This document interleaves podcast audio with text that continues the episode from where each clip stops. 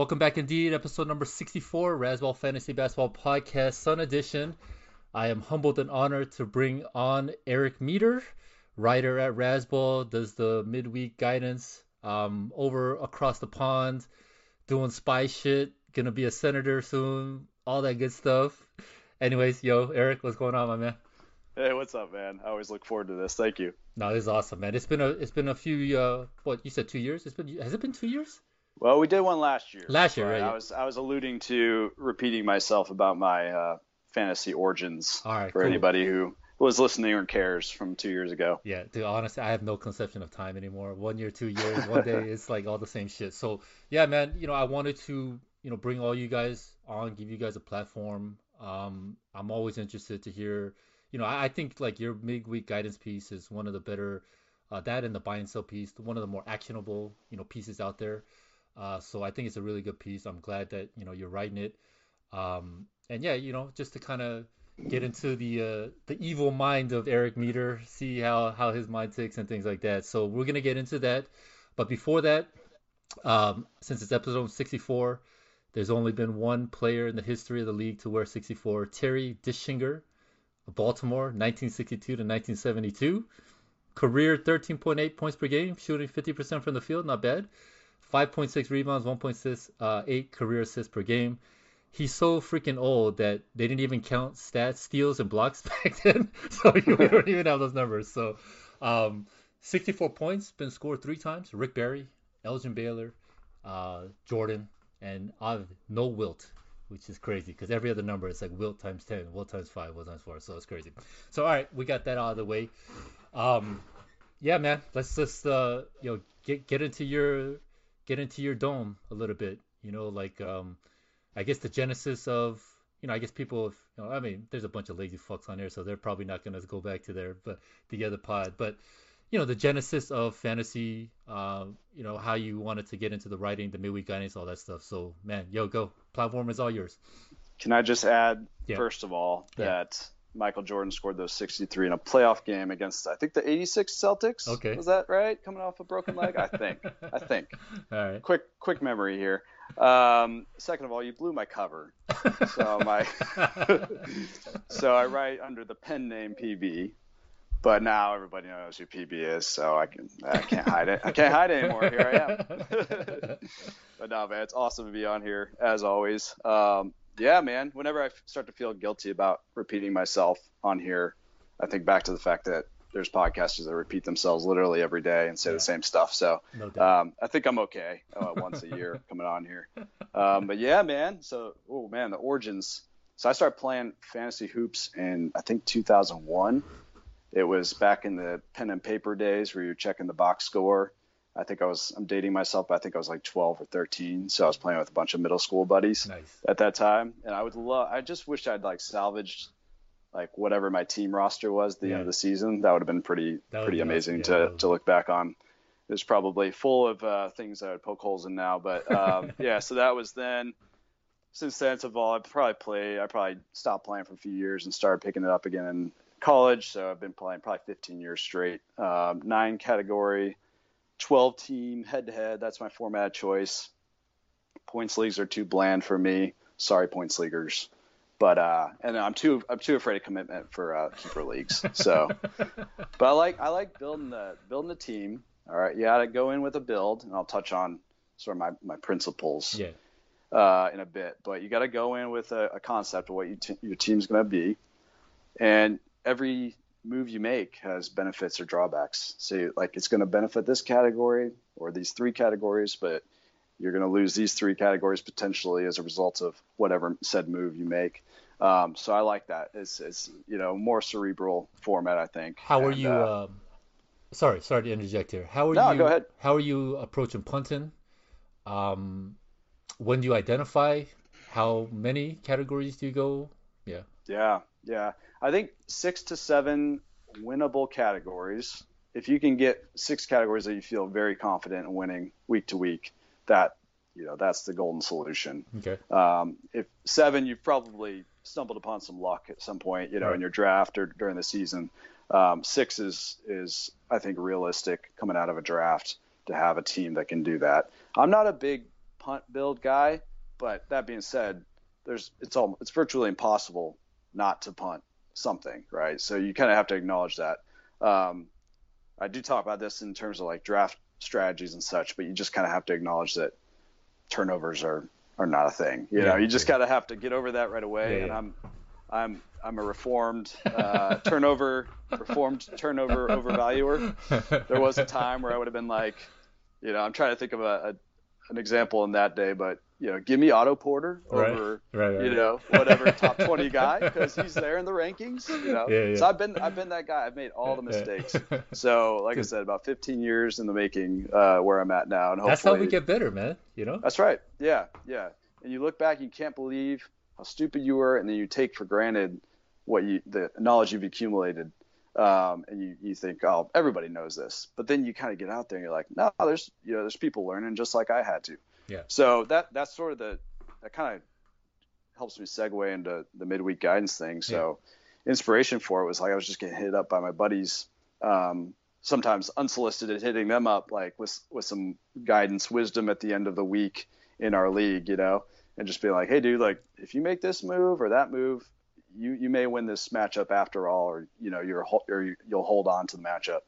And it was 99% of the time appreciated, you know, and followed up on. So, you know, and I spent it's a hobby for me, right? So I spent a good amount of time on it. I'm thinking to myself, I like to write.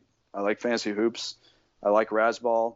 I see Sun doing call outs for writers. Let me jump on board and see if he likes what I have. Yeah, I love it, man. And so, yeah. So you gave me a shot, and those first, takes were pretty raw because I was like trying to figure out where do I fit, what kind of format helps people, and it just came down to really having to strip it down, because for a while I was trying to like get real specific, like if you have this build or if you're at like up 6'3" with these categories, then pick these players. And I just had to strip all that down, just be like, look, here's the format is now, as you guys know, here are some players, here's what they're good at, they're available.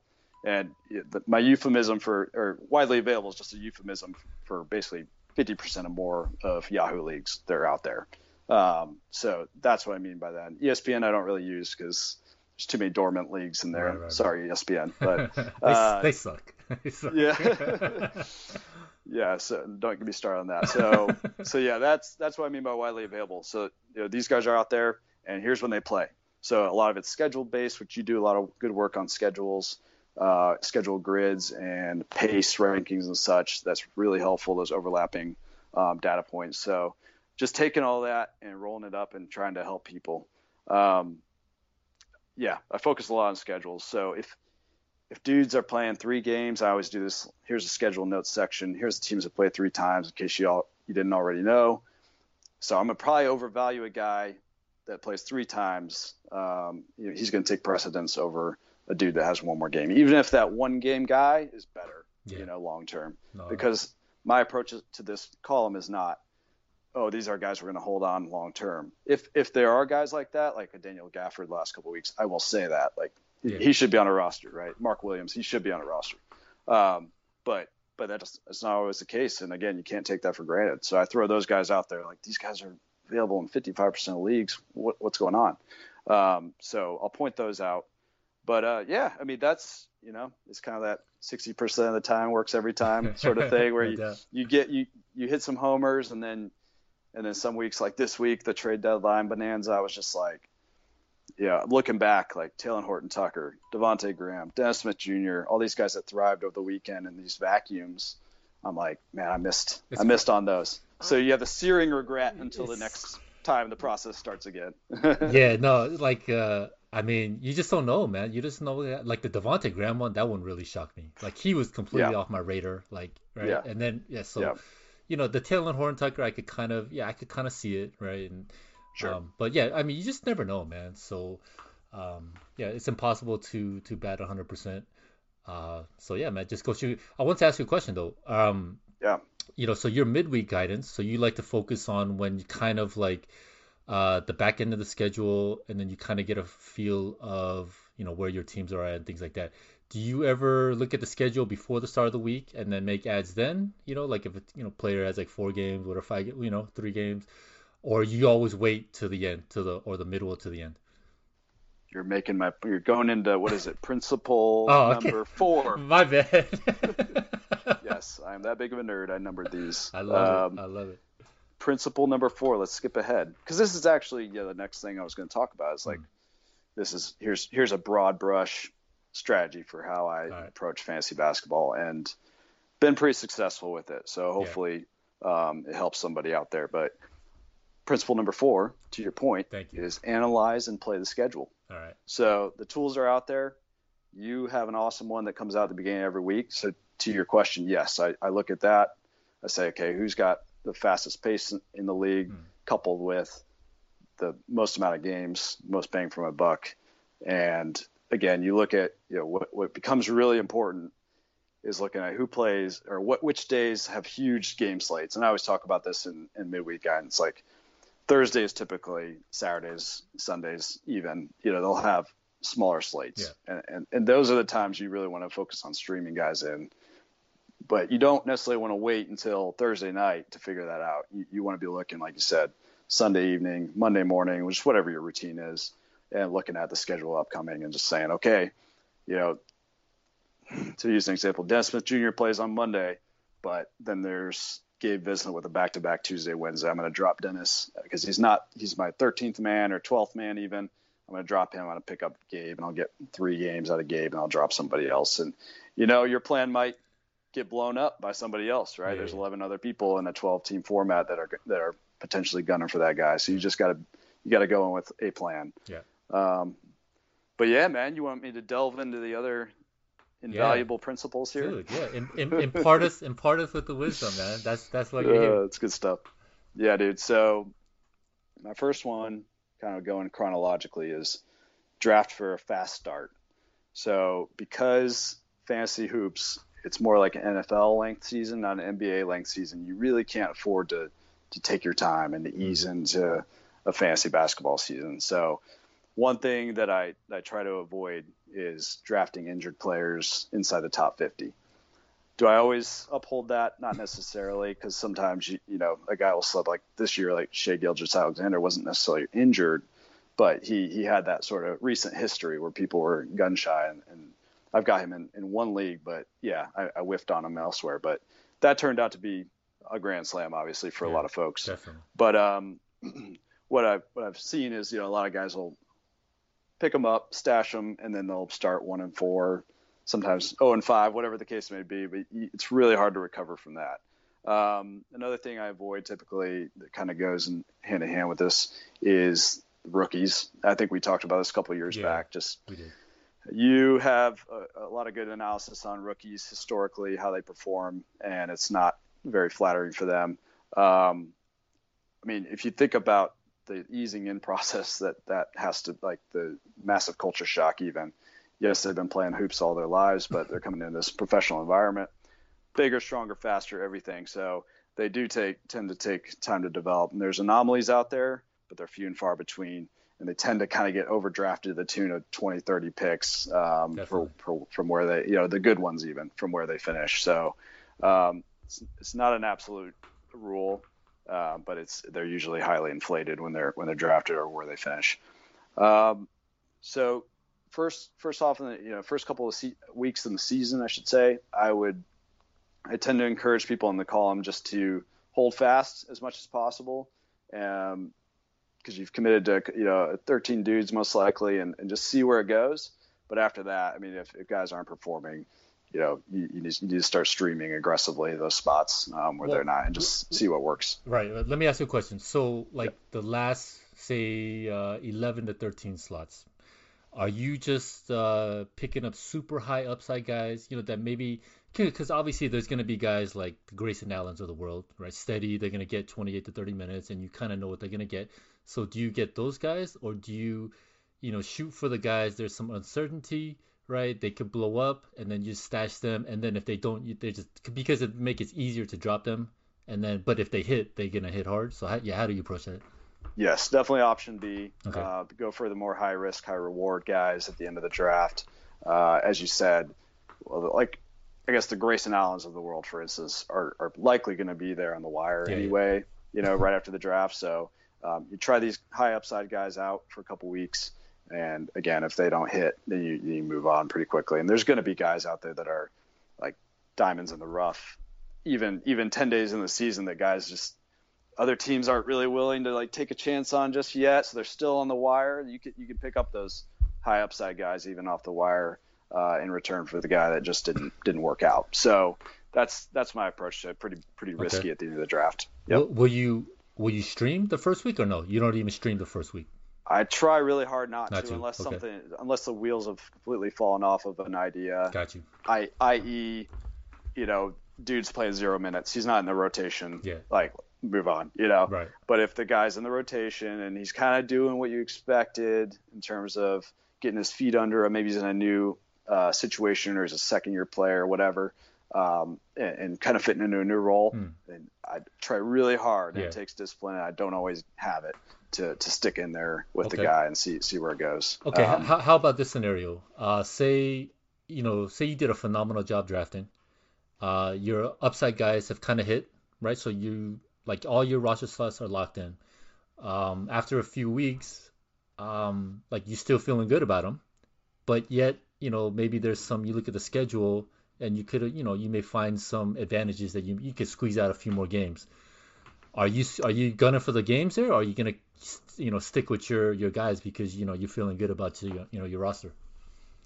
Yeah, because I like to win a lot of games up front and just try and get the playoffs in my crosshairs as quick as possible. So unless I'm just off to a flying start, if I'm 6-0, I'll probably or 4-0 even, I might stand pat with the guys that I drafted if they're really performing highly and just see who falls off or who gets injured first, because we know those things, one or both of them is going to happen eventually. But if I'm, if I'm 3-1, even 2-2, especially I'm probably dropping that last guy at least and taking advantage of the schedule, because you're sort of in that mode where, you got to make up some ground in order to secure punch your ticket to the playoffs and give yourself a chance at the title. Yeah. All right. So just for everyone, just to know that, PB has got some street cred. In the Writers League, you waxed me 9-0, right? I think a couple weeks ago, right? I wasn't gonna bring it up. Yeah. He beat the shit out of me. So he's sitting 2 in the Writers League. Record of 96, 53-4. He beat the shit out of me. So his squad: Mike Conley, Mikal Bridges, Jalen Williams, MPJ, Wendell Carter Jr., Buddy Hield, Joel Embiid, Larry Nance, Dinwiddie, Shai, Devin Booker, Derek White, Chris Boucher, Kawhi, Miles Turner. Yeah, that's fucking solid. That's really solid. PB knows what he's talking about. He's a head-to-head savant, so you'd be well to not only listen to his advice, but I'm telling you that Midweek Guidance is like a really good article. In terms of actionable advice, it's probably one of the better ones on Razzball. So. Do you want to go into this team a little bit? Yeah, sure. Let me bring him up on my phone. Excuse me, listeners. Yeah. My bad. I didn't mean to break the... I wasn't prepared to be grilled on my... So first off, Jalen Williams is a rookie, and he is on my team. Yeah. However, he was acquired, I think, midseason after. It was pretty obvious that he was going to be a stud. Yeah. So he is on there. So up front, Embiid, obviously injury concerns galore. But coming off a near MVP season, obviously nobody's topping the Joker these days. But he was close, as we know. So I wanted to start out. I can't remember where I drafted, probably 3 or 4, if I had to guess. Yeah. So I want to start out with a solid big man, because that's hard to find. But as you'll see as I go through the roster, that strategy failed in terms of getting big men stats, and I'm mostly a. I could find. Yeah. It. Okay, I got the draft results. So you're. Oh, nice. Yeah, you're number 2. So obviously you see Joker took Jokic, and then you took Embiid. Yep. Okay, so number 2, so I was even more aggressive on Embiid. Yeah. So I think probably pick 21 or 20. That would have been 23 most likely. Comes back around. Booker's on the board, so wanted to get a couple really good scoring players. Yeah. In terms of points, because we know that those guys don't last long. Yep.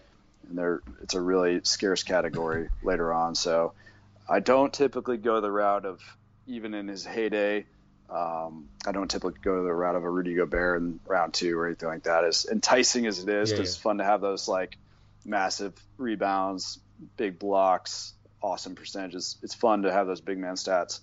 But aside from like a Chris Paul in his heyday, I pretty much stay away from those guys. So scoring, you put a big premium on scoring then early on. Yeah, I think big premium on scoring. Yeah, I think Joel and I have been talking about that. We've kind of been learning about that, you know, especially Rocco's influence and stuff like that. So yeah, it's good to know. So let me ask you here. All right, so you got the scoring, you got the big man. Obviously, you're not even thinking about punting at this point, right? Are you? So how are you approaching it? Are you trying to best player available? What categories, like stats, scoring? Like what's your focus? Yeah. So. This brings me to point number 2. Oh, nice. It's like, see, it's a segue. We're professionals here. Seriously, people, we did not rehearse this.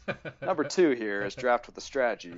I've included a little quote from a man named Dwight D. Eisenhower. Nice. Plans are useless, but planning is essential. No doubt. Right. So this guy planned the invasion of Normandy, largest amphibious landing in history. So he knows a thing or two about plans. So you got to go in with a bit of a strategy. And what I mean by that is to get into the weeds on it, I usually actually go round by round. And if I know my draft position in advance, I know that's not always the case in a lot of leagues. It's an hour ahead of time. But maybe you do a couple mocks and you kind of figure out, okay, if I'm 2, 7, or 11, like these are roughly the guys. And it takes a lot of preparation. So you got to be kind of dedicated to it. But I go, all right, here's who I want, but here's the branches and sequels. If I don't get that guy, then I'm going to go for this guy. I'm going to go for that guy. And you kind of build out from there. Nice. And so I'm literally sitting there with a, Word document in front of me on draft night. And I'm just going round by round. Okay, this is who I wanted. Is he there? No, he's not there. Okay, who's next? That guy, according to sort of a build. So let me ask you on your Word document, do you kind of have it filtered out, like written out for each type of build, or like it's obviously planned, master plan, and a contingency build here, and then that takes you off to that branch. So you have it all mapped out already? Right. Nice. Yeah. So what it ends up being typically is, I've heard somebody say it, and if it was you, I apologize, but you can't win based on who you draft in the first two rounds, but you can certainly lose based off who you draft in the first two rounds. Yeah, so wasn't me. You need a good, okay, somebody out there, thank you. Yeah. But you need a good cornerstone, but nobody you pick in the first two rounds is necessarily going to win you the league, unless we're talking like 2016 Steph Curry. That's a different level, right? But there's not many seasons like that. So you obviously want to get that right. You want to pick guys that have a decent chance of being durable and have performed, past performance indicates they'll be okay. Yeah. So you want to start there and get two guys, and in your plan for the first two rounds, you have, again, here's who I want at this position, this draft position. Here's primary who I want, secondary who I want, and maybe even tertiary, third guy. And then basically that's going to dictate what you're punting, right? Yeah. So there's some guys that don't have many weaknesses. I would argue AD is, there's not a whole lot of weaknesses when he's really popping off. Yeah. Exactly. Yeah. Which is another matter, but Embiid, you kind of like, okay, I'm going to be low on assists initially. I can maybe make that up, but that gets scarce in the later rounds. So I have to be prepared to just let that one go, or steals, for instance, those guard stats. But I know I'm going to be solid on free throws because he's high volume, high percentage. So that's awesome. So I can pair him with a Devin Booker, for instance, who's also a great scorer. So I get myself my foot in the door of that category early on. I have awesome free throw percentage, decent 3-pointers. I'm still in the game on assists at that point. I still have decent rebounding, and a few blocks sprinkled in there for good measure. Again, not worrying about turnovers because it's just it is what it is. High usage players are going to have turnovers. Yeah. So that, coming from a first two rounds perspective, that's what I'm looking at. Okay, so you're coming out of there, so you're like, all right, assist. You're a little bit light on assists. So, were you? Like what was your plan in terms of addressing it? You were going to wait, or what was your thinking there? I think in this draft and in this year, I was seeing a lot of dudes, assist guys, go in the mid to late rounds. Like I didn't end up snagging them, but a Kyle Lowry, for instance, going like in the 90s to 100s, which it hasn't worked out all the way to the end of the season, but it certainly worked out for at least half the season there. He was really good. So I was seeing that happen. A lot of guys getting undervalued in that echelon. So I was thinking, okay, I can still make this up. Okay. Yeah, I'm not going to go into desperation mode. Yeah. Therefore, when Kawhi Leonard is sitting there at 30, I'm like, no. I mean, that's a lot of risk there, right? With Embiid and Kawhi, right? Yeah. So. And initially out the gate, it was looking real bad for me. And in fact, I drafted him in the league I play with my buddies, and I ended up trading him very quickly. I'll talk about trades in a bit. But I didn't do that in this league, fortunately. But I wouldn't say I panicked, but it was certainly, I think what's Ty Lue said something about he's going to be game by game the rest of the season. I was like, I'm out. That was enough for me. Yeah. I'm done. Yeah. Give me a top 80 guy and I'm happy. Right. So, so sometimes that situation presents itself. And even though, I might need those, a relatively scarce category in assists, I could get a 27, 7, and 5 guy with a steal and a half, and a couple threes, and awesome, and even bolster my free throw percentage even more. Awesome, efficiency from the field as well. So that was just too good to resist. So you do have those, and it didn't work out, like I said early on, but it has now. Okay, so hold on, sorry, let me interject real quick. All right, so you love the scoring base early on. I think that's kind of like a common thing that I've been noticing, especially around all the top players, right? You want to build that base, but then also I hear you focusing a lot on your percentages, especially your free throw. So do you usually consciously go into where you want to have good percentages so that you can buttress or give you flexibility later? Is that like your main thing? Yeah, definitely. Okay. It can get you in trouble at spots in a draft if you're over focused. It's almost like turnovers, but to a much lesser degree, where you can get really sucked into that and you can start picking Mikal Bridges in the 30s when you should be waiting until the 50s, because, he's 50 and 80, 50 and 90 splits, 50, 90, 40 in some cases. So you can get yourself into trouble, get sucked into that rabbit hole, if you will, and hurt your chances. So I don't focus too much on it, but especially with these high volume guys, when I see 51% on 21 attempts from an Embiid, for instance, I'm just paraphrasing these stats off the top of my head, or, 90% on 9 attempts from a Kawhi. It's from the line. Yeah. It's like, it's juicy. I can get on board with that. It's going to give me an awesome base to go from high volume, high percentage guys early on, and then you worry less about it later on because you got that solid foundation. No doubt. Then Shai at 4. That's was it 4? Shai. Oh man, that's awesome. I don't know. Was it okay? It must have been 4, and then Turner 5. Yeah, so end of the 4th, you get Shai, which is Yahtzee, and then Turner 5. Again, it's another, and he does some of those things some of those shortfalls that I had, like assists and steals. He does those things. Yeah. So it was enticing from that regard, but let's be honest, I had no idea what was coming. Yeah. I knew he had finished last season strong, so. There was some method to the madness there, but sure. I could not have predicted what happened this year. So with fantasy, I appreciate the accolades you're giving me. There's always an element of luck. No doubt. And I think with Shai this year, anybody who drafted him in the 40s or 50s, we benefited from that. For sure. So for sure. It is a factor. Yep. Nah, man, there's so much, variance. There's so much that's out of our control, right? And luck plays a huge part into it. But at the same time, there's a certain base level of skill that you need to kind of put yourself into those lucky positions, right?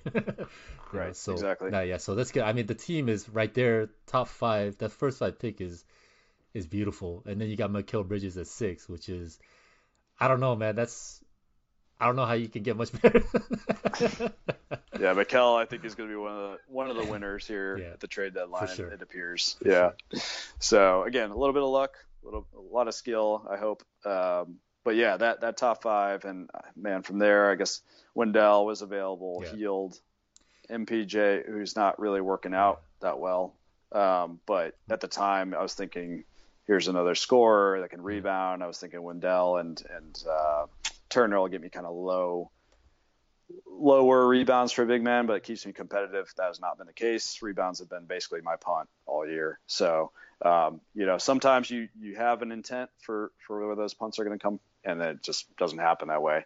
But yeah, so that's sort of my strategy that's involved. And let me look through here to make sure I'm not missing anything. Conley at 13 is beautiful. Conley at 13. Yeah, that's like great. Well, yeah, I was going to bring him up if we get to trades because, I mean, you know, everybody thought, well, surely Sexton's the guy. You know, this is just a matter of time. And it was, I think you said on the pod last week, like, it was all right there in front of us. It like, was. We galaxy brained ourselves. Yeah. But yeah, and that's one of my points here is like sometimes you just draft the best performer, you know, and that's certainly the case with SGA. I did not plan to draft him there. He was just sitting there, Kawhi too. Yeah, so sometimes it breaks down, but you got to do the research up front to know who those guys are, where the potential lies. So that's, you know, plug ourselves. That's where sites like Razzball come into effect. You got to know who those guys are. So, but yeah. Sorry. So you try to stay as balanced as possible as long as you can, right? As long as I can. Yeah. Okay. Yep. I don't want to necessarily go down the punt route unless I'm just kind of out for fun. Which I only play 3 leagues. I only play our writers' league. Mm-hmm. I play my friends' league, and then I play Raj Jam. So I play the weekly league. So I don't really like want to throw anything, you know. I want to be competitive everywhere and not do too much experimentation, if you will. So yeah, stay in balance as long as you can, and then you will pretty quickly find out, okay, this category is going to be real weak for me. Let's deviate away from that and go after guys who can bolster the other ones. Yeah, no, for sure. I mean, I went crazy with my head-to-head leagues this year. I tried out a bunch of different strategies. You know, super punt big, super punt guard. I went all over the place. And then, I mean, looking at the results, like I have so many shitty teams this year, both head-to-head and roto. You know, there are some good teams in there as well, but, you know, more often than not, they're pretty shitty. But the one thing I did learn is, like it's just – it has to be perfect, I think, if you're going to go super punt, because a lot of times I was going for the 5-4, right? And, you know, what you said earlier, you probably need at least 6 to feel comfortable, right? And then if you get lucky, 7, right? But, you know, the margin is just so fine if you're going, you know, like if I went with like a super big punt team with, you know, Giannis, right? Punt free throw, all the guard stats, right? But, you know, still like category like steals is so volatile, right? So, and it's like so hard. Like if you fuck up one thing, you know, or one guy gets injured, then you're just toast everywhere, right? So I am beginning to think, the balance is definitely probably a better path. I think give you more chances. The probabilities are increased. So that's probably the way that I'm probably going to kind of approach everything next year. I wanted to ask you, since you are kind of like a head-to-head savant, playing the Raz Jam because it's a different format, you know, that's more roto, how have you been enjoying that experience? You know, and then kind of comparing the two formats. You know, which one do you prefer? Yeah. Well, I do prefer the head-to-head nightly lineup changes. To bring myself down a peg, I think I had one of the worst performances of any team last year in the Raz Jam. I think I picked. Well, I know I picked. It's not. I think. I know I picked. I think it was Bradley Beal in the first round, maybe at like 10 or something, and then Kyrie at like 15. So this was pre Kyrie's decision to sit out. So it was just a massive fail. Yeah. This year it's going a lot better, but no, I do like the more up tempo, if you will, just the nightly lineup changes, streaming. You know, you're adding guys, dropping guys, because in Raz Jam you don't add or drop anybody. Yeah. So it's really interesting. So you got obviously the draft principles I'm talking about apply tenfold in that weekly league, because you are just stuck with who you have. And I think I went I actually went a little bit more liberal in terms of drafting injured players and stuff at the end of my bench in Raz Jam. Okay. And right now it's not really working out because a lot of them are coming back real slow or not at all. So I was thinking at the time, I got this huge roster, I'll just utilize all these guys at some time, and it just hasn't panned out. But it's I'm hanging on by a thread. Yeah, no, you're in top 15. Yeah, 13th. Yeah, you're 13th place. I saw you in the top 10 earlier, right? So you kind of sit down a little bit. Yeah, but OG's killing me. Yeah. OG being out. That's tough. Yep. But yeah, man, he's an anchor. You're there. I mean, there's some good teams at the top, so it might be tough to catch them. But I've heard some of those names thrown around too in various places. So I'm like, okay, it's an honor to be up there with those guys. It's cool. Yeah. I mean, it's crazy. Yeah. It's crazy. Go ahead. Yeah. But yeah, the third point I have here, kind of applying it to my team, is be ruthless. So again, not necessarily weeks 1 and 2, and you're sort of feeling things out, and your players are getting acclimated to maybe new situations or new roles. But after that point, again, you got to start winning ASAP. Yeah. Avoid the sunk cost fallacy. Yeah. So big words. I think you've probably mentioned this a number of times by now, but it's basically just if you invested a lot of draft stock in somebody and it's just not working out, even if it's, somebody drafted in the top 70 or whatever, you just move on or try to trade them. Yeah. Better yet, try to trade them and shop them around. If it doesn't work out, move on. But if it's not working out in the first few weeks, it's probably not going to turn around, or it'll be too late if it does. So, you got to be able to contextualize things. So why is a player underperforming? Are there other factors at play? Is this something that's going to last? Is it an anomaly or a trend? Those kind of things. Again, like the dudes that write for Razzball, they're going to be able to help you out with figuring out if this is a long-term thing or not. I can be pretty conservative in drafts and trades, as I'll talk about in a minute on trades, but pretty liberal with like dropping and streaming guys. But I've also made some pretty big mistakes in terms of dropping guys prematurely. I think we all have. You just kind of got to accept that as part of the game. I would say more often than not, the aggressiveness has served me well rather than hurt me. Yeah. But I remember dropping, an Otto Porter, again, to mention him, I think in 2017 or whatever, when he had one of his big breakout seasons as a Roto darling.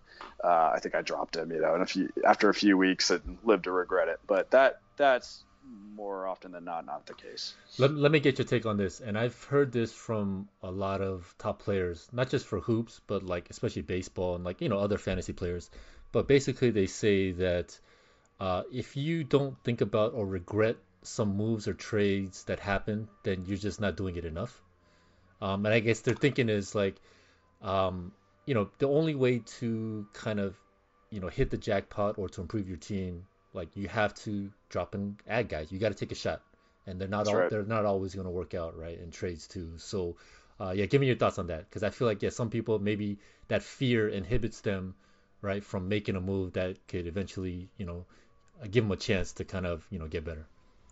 Well, the flip side of what I talked about earlier about dropping some guy too soon is not adding him at all, which is what you're alluding to, and it's just this season, I can think of a time. I have Jalen Williams in our league, but probably week 8 or 9, whenever it was, he really started turning in the corner. In the league I play with my buddies, he got scooped up. I was telling myself, it's just a couple more days, but I really want to focus on this weekend, securing this victory. And of course, I think I did easily win, and or to where I didn't need whoever I streamed in, but I could have really used Jalen Williams right about now. Going into the playoffs, so absolutely. There's probably 5 times as many mistakes I've made from being too passive rather than overly aggressive and getting rid of somebody prematurely. Okay. So I would definitely, play more aggressively. If your move count is real low, I know they do move counts on Yahoo and stuff. If you click on your team, and if your move counts, in the bottom half of your league, unless you drafted a work of art, then you're probably doing it wrong. Yeah, no, I hear you. I just thought of something right now. So earlier you were saying kind of how you map out, pre-draft, right? You map out kind of your main plan and your contingencies and stuff like that. So are you going to, so each site that you're playing on, because they all have, the different draft rooms and ADP. So you're using each particular kind of, draft ADP draft room, and then doing it from there? Or is there one ADP site or thing that you service that you kind of go through to kind of map? Good question. I think it's usually I play on Yahoo Fantrax, and then I play Raj Jam, so I play on different formats. So I think it's just whatever site. And I just kind of depend on that to be generally correct.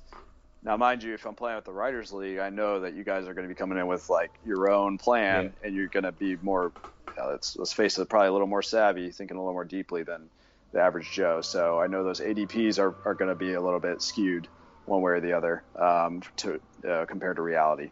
So, but yeah, usually I'm pretty, I keep it pretty mainline in terms of just going off the site that I'm already on and using that as a stake. But that's a good question. Yeah, knowing your format, knowing the ADP that's out there, that's obviously massive and something I kind of glossed over. Okay, but my final thing, number 5, because we already talked about knowing the schedule. Yeah. Which, not to beat that dead horse too much, but you got to go into every week with a little bit of awareness of, like you said, if there's a 5-game week out there, you have to be targeting that team like very aggressively before the week even starts. If you got player additions left over on Sunday, you're using them to grab the Spurs or the Raptors, who both had 5-game weeks this year. You're grabbing 2 Spurs or one Raptor or whatever you got left. Cool. So my last thing that I worked up here would be trade sparingly and with a purpose. So you and I see a lot of trade suggestions and questions posed to us, and a lot of times it looks like not necessarily the guys that are writing us. They're not usually the ones proposing the trade. They're getting it proposed to them, and a lot of times it's like sweetheart deals for the person writing us. Yeah. And it seems like a lot of times it just comes out of boredom, which I think they get bored and they get enamored with these scenarios and stuff. But if you want to be serious and you want to win, you got to address your weaknesses with trades and offload like excess strength. So if you're just crushing it, and I guess I think my team's pretty good at threes and points, obviously. So points are hard to part with because, as we know, if you lose one or two guys, that's a scarce category and it's hard to make it up on the wire. Yeah. But like a threes, for instance, is very very easy to find on the wire. So if I can find somebody who needs those, that's what I'm going to go for. And I'm not necessarily looking to make blockbuster trades. Like, unless you're in a desperate situation, I'm always looking to just add a role player, maybe a 9th through 11th best player on my roster, and just address the strength or weakness. Selling high, buying low, it's all good. I will say this, like, I'm a bit wary of sell highs a lot of times, particularly because when you're playing with dudes year after year, or dudettes year after year, like, you don't want to have a reputation as like a bad faith actor, Yeah. So you don't want to go in there just trying to swindle people, because even if you make an offer that goes through and is accepted, if they quickly realize like, oh, he just traded me, I'm thinking like back 2 or 3 years, but he just traded me Enes Kanter, who's filling in for Jusuf Nurkic, but oh, he's only out for like 2 more weeks, and then Jusuf Nurkic comes back and I just gave up whoever. Once they realize that, like, they're probably gonna be very wary of trading with you ever again if you're gonna be consistently playing in that league with those people. So the first time you swindle them might also be the last time, right? And the last time you trade with them, period. So make sure there's something in it for them, and really make sure you explain that to them, because that's what that little message description sort of field is for in these sites, where you could put in, hey, I know you're giving up this and this, but you're going to get this in return, and I can see that your team needs it. And if you're respected in that league, which most of the Razzball people are going to be respected in whatever league they're in, people are going to listen to you and be like, yeah, he probably knows what he's talking about. So don't trade out of boredom. That's the main thing, no doubt. I mean, those are good points. I especially like the kind of like talking it out, writing in the message, because like it's a difficult one, right? Because a lot of times when people try to sell me on a trade, I fucking automatically tune them out. You know what I'm saying? Yeah. But I think that goes back to reputation, right? Because in the past, right, like, they're kind of like not shady, but they're just trying to. That's just the way they operate, right? So then anything else that comes in, antennas automatically go up. But if you approach it the right way, just be like, hey, I got this, I have excess this, and I'm looking for this, I think it'll help you, blah, blah, blah. I think that's a good way to do it, especially because a lot of times, like, we don't know these other people, and all you have is that little trade, right, message. Like, you can't text somebody, or you can't call them or something like that. So I do think that's a pretty pretty good thing. You just got to be pretty conscious on how you write it and what you write. And like you said, I think the reputation part is really good, because I think a lot of people, they approach it as, we'll go back to the Enes Kanter situation, right? They'll approach it as like, hey man, the information is out there, right? Like, it's their fucking fault, right? Yep, but yep. And so like I get that perspective too, right? But you're right though, because if you're gonna keep bringing these type of situations, then people are gonna be like what am I missing, right? And the search, right? Yep. So I think that's a really good point. A reputation is huge, yeah, for sure. If you're absolutely, if you're respected, people will be more willing to kind of hear and listen. So yeah, that's good stuff, man. I love it. Well, there's guys that, if you play with a league of people, which I know you're referencing, people you don't necessarily know, but there's guys that you will never be traded with because they've just completely blown it, yeah. And they've tried to be that guy, used car salesman, and people see right through it, yeah. So they'll never have another trade opportunity posed to them, or they'll never be able to make one without somebody looking at them sideways. So yeah, don't want to be that guy. How do you approach the used car salesman? You take the high road, or do you kind of give it back? I usually just throw tomatoes. Yeah. I typically, if there's something of value in there, as in like maybe it's a multiplayer trade, and like, well, actually, one of my guys for that guy on the other side would actually work, and maybe I'll counter offer for that. So I'm not going to necessarily shut them down based on reputation alone. Obviously, you want to have trust in your abilities, and to be able to see through what makes sense and what doesn't. So pretty confident in that regard. And,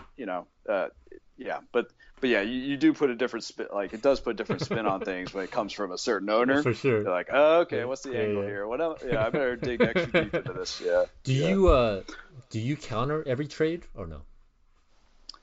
Not every trade. Okay. No, there have been some that I accepted outright. But typically, it's just human nature. You're going to want to come out on top of a trade. Yeah. And a lot of times, even in category where it can be, this guy's good in these three categories and that guy's good in a completely different three categories.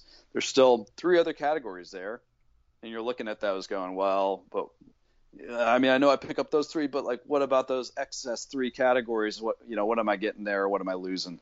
So there's always going to be an element of doubt. And I think, we always kind of, we pose our trades in a way that's going to give us what we think is going to be a slight edge. Like, it's hardly ever an instance where you're going to get completely even. Yeah.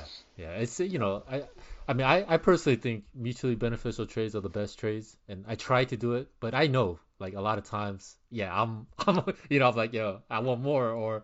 Your perception is such where you think I'm going to win this trade, but maybe that's not reality, maybe that's just whatever your bias at work. So, so it doesn't always work. Even if you think you're coming out on top, you might not be. So just, that's what's so fun about category leagues. Again, it's a puzzle, Yeah, for sure. Yeah. So why the disdain for keeper leagues and dynasty leagues? It's not a disdain. Did I say disdain for the, I didn't come on that front. It's the points leagues. Come on, points leagues, people. Yeah. Get in the category league. I'm not a big fan of points leagues. Yeah, so no, they're a lot of fun. Don't get me wrong, points leagues. But no, I don't hate them, keepers and dynasties. But it's just I just like starting over every year, I should say. Yeah. It's just more fun. But yeah, as I joked, I'm afraid of commitment, but there's a lot of pressure to like commit to for a couple guys. It is. I see it every time somebody sends me a question about a keeper league, I'm like, oh, wrong guy to ask, son. Yeah, calling on Joel, somebody help me. Because it's just not my wheelhouse. Yeah. But I like to think that I still give decent advice. It's just, man, I mean, you're asking me about. I just had a question a few weeks ago about Duren and Williams, and I'm like, dude, completely different like skill sets, different paths, and man, I don't know. And of course, the response I got was like, really him? I'm like, I don't know, man. They're rookies, like, yeah, him, yeah, go for it. So it's a lot of pressure, man. It's a lot of pressure. Yeah, you're in the hot seat. But man. But it's good preparations when you get onto Capitol Hill. You know, answering cover, man. Yeah, answering the Razzball. Hey, so by the way, I apologize, man. I should have introduced you as a PB, so I apologize. Oh, it's okay. It's out there now. So my opinions are my own, everyone. My opinions are my own. Don't represent anybody. No, how about these trades, man? So am I going to be stealing thunder? No. Out here they say, in the UK they say, I'm going to steal your sandwiches. Sandwiches? Isn't that weird? That is weird. Yeah, they say instead of steal. Yeah. But I think stealing your thunder is equally weird. If you really think about it. If you think about it logically, yes, but it sounds good. So that's all that matters. It does sound good. Yeah. It's like, do I want to be like a Subway worker or like Thor, exactly. You know, stealing people's thunder? Exactly. Yeah, man. Go for it. But yeah. So I'm trying to think. So we got the Kyrie Irving trade, which I know y'all had mixed feelings on. I'm pretty happy for him, man. I think it's a good landing spot. Texas values personal liberty a little bit more than New York, I'm a fan of that. So, no doubt. But yeah, I think I'm actually surprised it took this long for him to. I think there were probably some discussions that took place in the offseason about requesting trade. But yeah, notwithstanding what's gone on this year, that's not really what I'm on about. It's more just what went on in 2021, 22 with the mandates that he didn't comply with. Yeah. You know, if we put ourselves back in that situation, and I'm going to come off as a partial Kyrie apologist if I'm allowed to here, but there's not many of us out here. But yeah, I mean, when he was told get it or else you don't play in New York, at least, you know, the pandemic had been declared 19 months prior. You know, as I wrote in my column last year, none of the players had succumbed to it. Coaches, none of them had succumbed to it. So they've shown a lot of resilience against the virus and no real complications either, other than maybe being ill for a couple of weeks and then coming back and being winded for a couple more weeks. I mean, that stuff is real. But, you know the vaccine rollout had taken place earlier that year and it had been in effect for a while. But there were a lot of breakthrough infections occurring, you know, so players were getting sick. And if you remember all the postponements, it feels like a million years ago. But I think, you know, we kind of know now, there's been some congressional testimony that bears this out from folks from the pharmaceutical industry. And I hope are we sponsored by Pfizer? I hope not. Yeah, we had one sponsor and then they got rid of us. So yeah, we're not on that tip. All right, well, I'm gonna make sure that, Pfizer's never gonna want to sponsor us. No, but you know, they said we never actually tested that for transmissibility. Right, so you know, all these things you look back on and you're like, man, there's this huge pressure campaign because you had New York's government kind of claiming, you know, the opposite of that. Even if it's you're not worried about yourself, Kyrie, what about everybody else? And I think he was probably looking around well, I mean, everybody's still getting sick, and there's not any data out there on mid to long term effects. And you know, Forbes, I was looking this up earlier, so I was man, when did that really take effect? Where it was okay, no kidding, Kyrie Irving sitting out, because it had to be really soon or really late in the game, because like I said, I drafted him in our league and everything ready to go. It was 14 October is when he kind of said I'm not doing that. And Forbes ran a piece on him, and you know, these quotes that he stated at the time, so nefarious things you know, I don't like the fact that Americans are losing their jobs over this, you know. So it kind of showed he got painted in a certain way, but it kind of showed that he was representing a segment of the population that was pretty, I think, in a lot of ways afraid to speak for themselves, you know, because again, huge pressure campaign. There's a lot of people who, for whatever reason, maybe it's relationships they didn't want to strain or career ambitions, even in their own fields, that they didn't want to compromise. They kind of kept quiet and maybe went along to get along. And I think a lot of NBA players too probably did the same, because Kyrie's sitting here with huge status, a lot of bucks. He wasn't missing any meals at that point and never will, and was never going to be in danger of being poor from that point forward. So he had kind of made his money, but a lot of guys, you know, were not in that boat. So they're trying to get a career established. So I kind of felt like he was speaking up for those guys. Yeah. And, you know, these guys are told don't heed the stuff that people say, shut up and dribble. Don't heed that. just say your piece, speak out on social issues and whatever. But when it came to this thing, it was like, nah, like this guy's evil. Yeah. We're going to paint him with this brush where he'll be stigmatized for the rest of his career. Because I think a lot of what's going on this season, again, not talking about necessarily what he's tweeted out, but like I think a lot of it's residual from last year, you know, and, you know, folks will say like, well, he gave up on his team and stuff, but it's like his teammates were supportive, you know, for the most part, at least publicly. And you know, maybe they were saying something else behind his back, but you know, what's been interesting to see is, you know, the results speak for themselves in a way, because he was voted number one among fans for the All-Star game in the East among Eastern guards, and then players too. So it kind of shows, and that's off the back of his ability first and foremost. You pointed out, talent wins out. Like the dude is amazing as a basketball player first and foremost. He hit one of the biggest shots in finals history. So, you know, you can't. He's earned his stripes as a player. So I think everybody looks at that first. And I'm not trying to diminish that at all, his on-court accomplishments. But I think they're probably looking at what he did off the court as well as sort of like a positive in his for a lot of people. And you know, these are people that are not necessarily in a position where they feel they can say that. But I, for one, for what it's worth, again, probably take some heat. But I'm grateful for the stance he took. You know, he gave up a lot. I think it was like $15 million or something to do that. You know, was locked out of his practice facility and stuff. I mean, it's just kind of like, man, things you look back on now, you're like, man, I can't believe we actually did that as a society. But I think he's been vindicated already. If not already, then he will be vindicated. But yeah, last thing I'll say, because this is turning into a long monologue. Oh, I love it. I would love to be a fly on the wall of like an NBA marketing executives meeting if the Mavs win the championship, because it's like, who can we highlight? All right, Luka, right. Christian Wood, Dwight Powell, Reggie Bullock. Who else? Right. Are we missing anybody? Oh yeah, Kyrie is 27, 7, and 7 on averages. But yeah, so anyway, he's in a good spot. I will step off my soapbox now. I think the winners in the trade, Josh Green, Dwight Powell. Powell's already kind of on the upswing because he's kind of supplanted Wood there. But now it's sort of like taking root because Wood's defense is so bad that they're looking at Powell now. Yeah, kid hates him. Yeah. So it works out great because Kyrie's going to come in and be able to score and make up for the lack of scoring.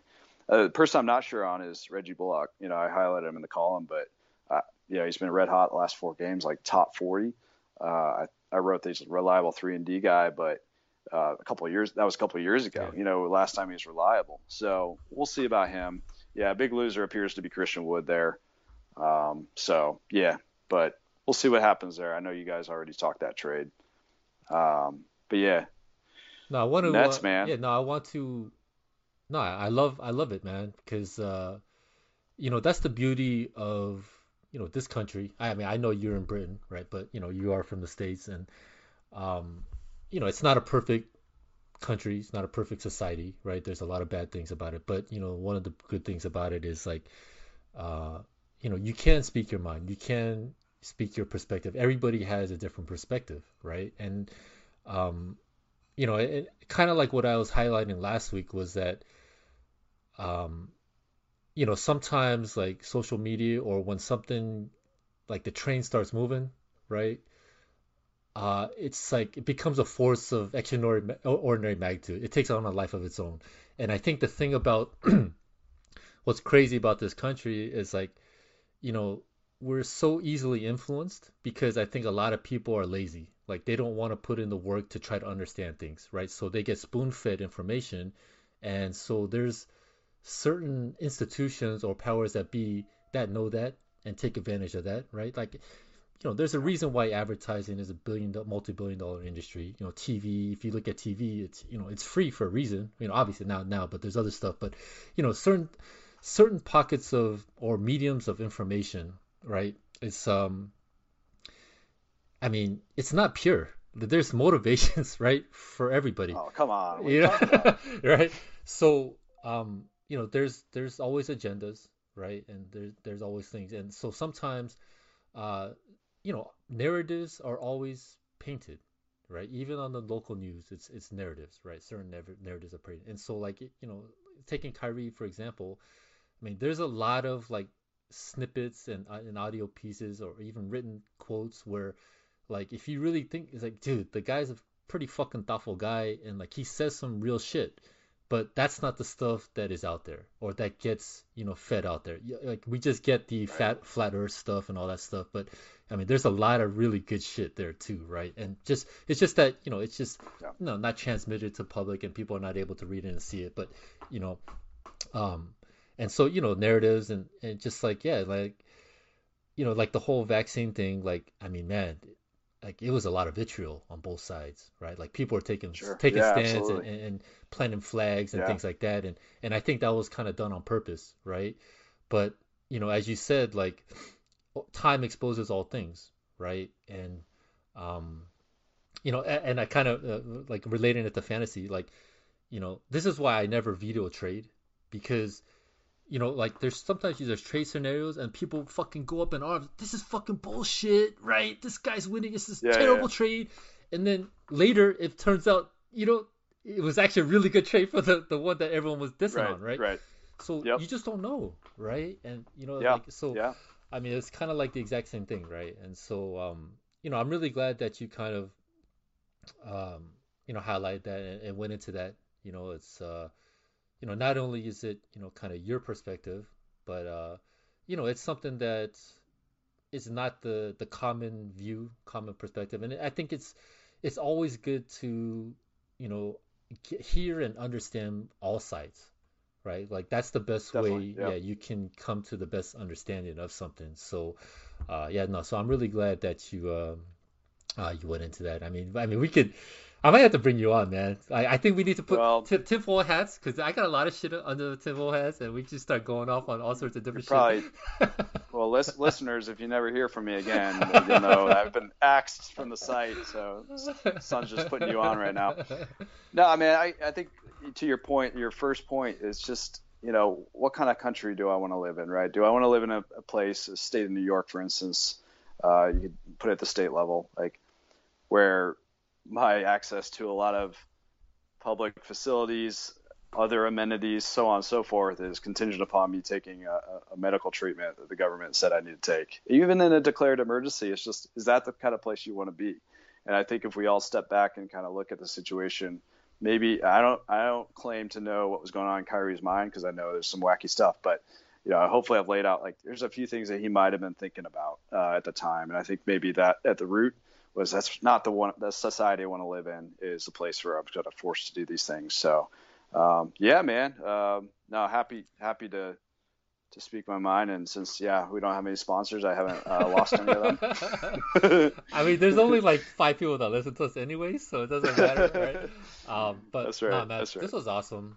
You know, I'm glad, you know, to hear your, you know, your stuff, your perspective, your thoughts, you know, you know, give you a platform. So it was really awesome to do that. It's, you know, like I said, like, we all write on the site and we all have our pieces, but to kind of get to know every writer, you know, their journey, their thoughts, perspectives, I think it just, you know, bridges a certain connection. It just, you know, I guess humanizes everything, and it's awesome. To me, it's awesome.